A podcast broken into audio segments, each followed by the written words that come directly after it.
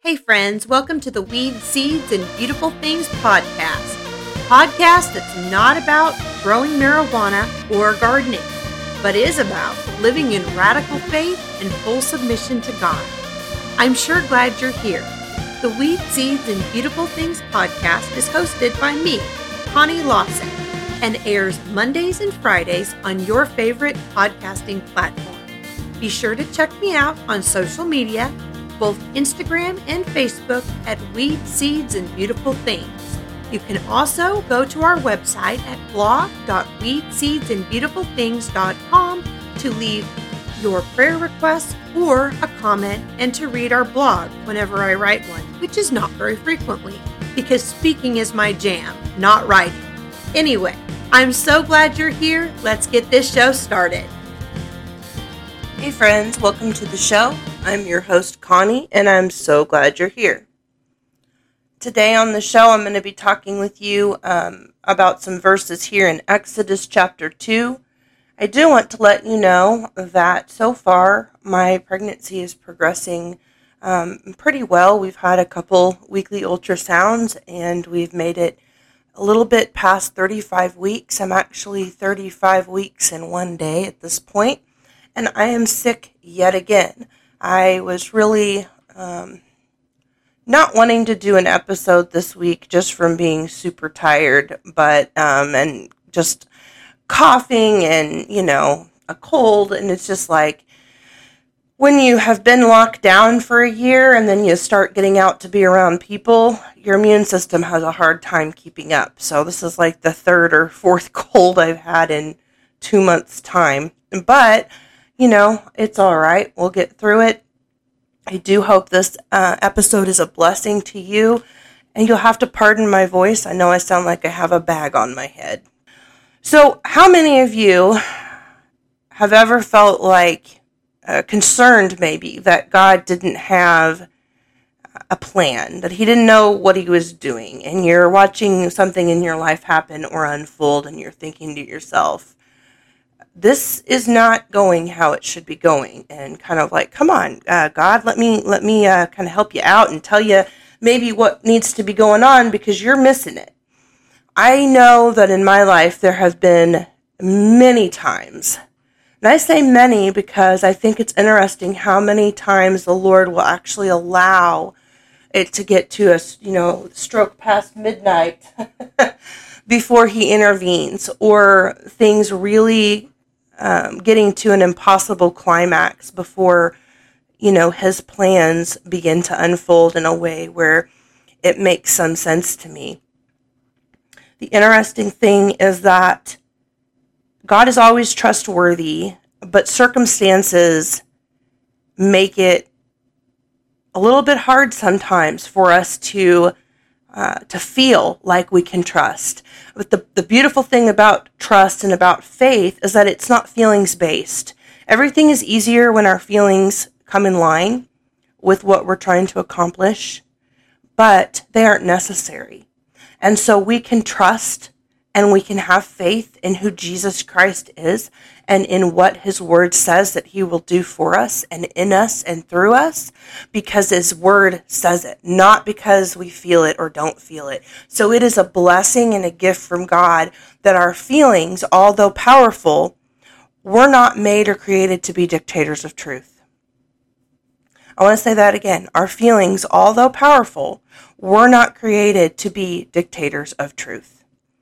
So that means we can feel very fearful and act in trust and faith, or we can feel very discouraged yet hold on to hope. And so I want you to open your Bible. I'm going to be reading in my ESV Bible, and that's the English Standard Version. And I'm in Exodus chapter 2, and I'm going to look at two verses here at the middle of the chapter, and then I'm going to jump down to the end. So I'm in Exodus 2, verses 11 and 12. I'm going to read those verses out loud to you. One day when Moses had grown up, he went out to his people and he looked upon their burdens, and he saw an Egyptian beating a Hebrew, one of his people. He looked this way and that, and seeing no one, he struck down the Egyptian and he hit him in the sand. Okay, so I want you to look at in your Bible, I want you to focus on key words here. The key words being that Moses, he went out, he saw, and he looked upon the affliction of his people. Okay, now I want you to jump down to the same chapter, verses 23 through 25. And this says, "During those days, many of the kings of Egypt had died, and the people of Israel groaned because of their slavery, and they cried out for help. Their cry for rescue from their slavery came up to God, and God heard their groaning, and God remembered his covenant with Abraham, Isaac, and with Jacob. God saw the people of Israel, and God knew." So, this is what's important to me out of this passage. What you see in verses 11 and 12, you see that Moses did the exact same thing that God did down in verses 23 through 25. It says in verse 11, when Moses had grown up, he went out, and then it says he went out to his people, he looked on their burdens, and he saw. He looked this way and he looked that way, and seeing no one, he struck down the Egyptian and hit him in the sand. If you go down to the verses 23 through 25, this is what God does. God looked, he went out to his people, he heard their groaning, he looked, he remembered, and he saw, and he acted. So what we see is we think, just as Moses thought, that we need to help God out. Because we see an immediate problem, we see something coming up in our life, and we feel like God isn't acting quick enough, or God isn't doing what he should be doing. We don't think God has a plan. We get bombarded by an emotional feeling. When Moses saw his Hebrew brother being mistreated by the Egyptian, he had an emotional reaction. His feelings were telling him that he needed to do something. He knew at that point in his life, I believe, that he was called to be the savior of his people. He didn't know how that was going to look, but he knew that he was. And so he responded emotionally, feelings-based reaction to what was going on. He didn't wait and trust God to continue to give direction. He just went ahead and did something. And the something that he did ended up putting him on the backside of the desert for 40 years. But this is key in our lives, because what we see here is that God did have a plan. God always has a plan. He had a route. He had the divine foresight to do the best thing, and that we need to remember that God is the boss. He's sovereign. He's in control of everything that goes on, and that his plans are best. We're called just like Moses was called, but we are called to follow God's direction and God's plan for our lives, not our own. And it's when we shoot off in our own direction, in the name of Jesus, even. We can do it in the name of Jesus. Well, like Moses did, he knew that he was the deliverer of his people, but God had not given him the next step to take yet. He just had this raw passion, this raw promise in his spirit. He hadn't been given the divine next step to take.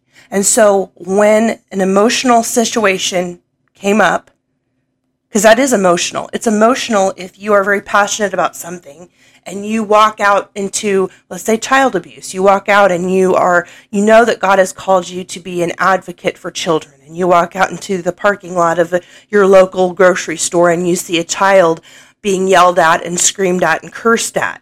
You have two choices in that moment. One, you can act emotionally because you have this raw passion. You have this raw idea that you know this calling that God has placed in your life. But is that necessarily the best thing to do?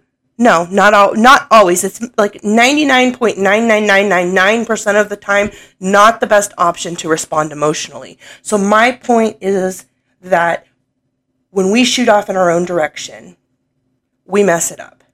We must live surrendered lives to God's plan, to God's will, to God's ways, and to God's design and his timing. I want you to draw your eyes down to Exodus, the last verse, verse 25 there. And in my ESV, the last words of that verse say, God saw the people of Israel. And then there's a hyphen, and then it says, and God knew. There is so much wrapped up into those words. I chewed on that verse for a couple weeks in a row. I was so moved in my spirit with the reality of those simple words. God saw the people of Israel, and God knew. You don't remember things which, you know, aren't important to you. And in the verse before that, we see, and we're reading, God heard the groaning, and then God remembered his covenant with Abraham, Isaac, and with Jacob. God saw the people of Israel, and God knew. So when you look at that word remember, you have this colliding of such a tender group of emotionally charged words here. These are not words that speak to a God that's cold and calloused and far away and distant and legalistic and lightning bolt and punishment. Yes, he's a God of justice. I'm not debating that. But we so depersonalize God. We don't make him the personal and intimate caring father that he is. And so when you look at this, God remembered his covenant with Abraham, Isaac, and with Jacob. First of all, you have to remember that the people are in slavery because they disobeyed. But yet God remembers his covenant. You don't remember something that's not important to you. Even though this was a sinful group of people, even though the children of Israel were always doing the wrong thing, God still remembered who he created them to be. He still remembered, in spite of their sinfulness, in spite of their continual turning to idols all throughout Scripture. God remembered over and over and over again in Scripture. There are different instances of God remembering his covenant, God remembering what he said. The children of Israel were important to God. Yes, they were a sinful, broken people, but they were important to God. And God remembered his promises to them. He remembered the covenant that was made because it was a big deal to him. And that is the level of intimacy and faithfulness that we have in our God. God saw the entirety of the journey as well as knowing it. And not only did God see, but he knew. To know is to grasp, to understand, to have an emotional as well as a practical way. Saw the people of Israel and God knew. Our view and our perspective is so limited, but God sees it all. Not only does he see everything that's going on, but he knows it. All we see is things through our limited physical ability with maybe sometimes a tiny bit of spiritual insight. Realize that God is trustworthy. That you can trust him regardless of what you're feeling. And that the best way to live is a life that is surrendered. That a life that when you feel like you can't take the next step, you go back to the truth. And what is the truth? The truth is found in Scripture. So that's why it's important that you read your Bible. That's why it's important that you find a place where you can go and hear the Word of God being taught in a sound and solid way. Because the truth of Scripture will always anchor your heart and your soul, and it will help you to hold on until your emotional moment passes. Because God is always trustworthy. And he is always looking out for your best. And although your best may not come in the most comfortable, fun situations and circumstances, they will come in what is the best thing for you at that moment. And Scripture says that my God will supply all of my needs in Christ Jesus. So friends, I want to end on this note. Whatever it is that you are afraid, you're worried that God isn't going to handle right in your life, or that maybe he doesn't care. I want to encourage you that he does. And even if it looks dark tonight, God is moving. There is never a time, never a place, and never a situation where God isn't working. And so I want you to hold on, and I want you to cling to hope, because this is going to pass, and you're going to come out on the other side. And if you have held on and you have been faithful and kept to your faith in God, not just keeping faith in general, but your faith in God, you're going to have more of a story to fall back on and to be able to go the next time around.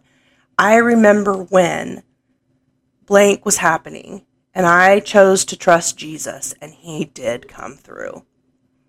Father God, it's a privilege to share my heart with these people that are listening to the show. I pray that you would bless each one of them. Pray that you would walk with them this week, that you would be their strength and their shield, and that you would lead anyone that doesn't know you, Father, to you, that you would pull them in close to yourself. I pray that you would be the God that sees these people that are nameless and faceless to me, but Lord, to you, they are so known. Everything about their life, Lord, you identify with. And I pray that you would just be very present in a very real way. In your precious name I pray. Amen. Friends, have a good rest of your week, and I hope to see you back here next time. Be sure to tell your friends and family about the show, and drop a comment or a review if you will. I would greatly appreciate that, and I will talk with you soon.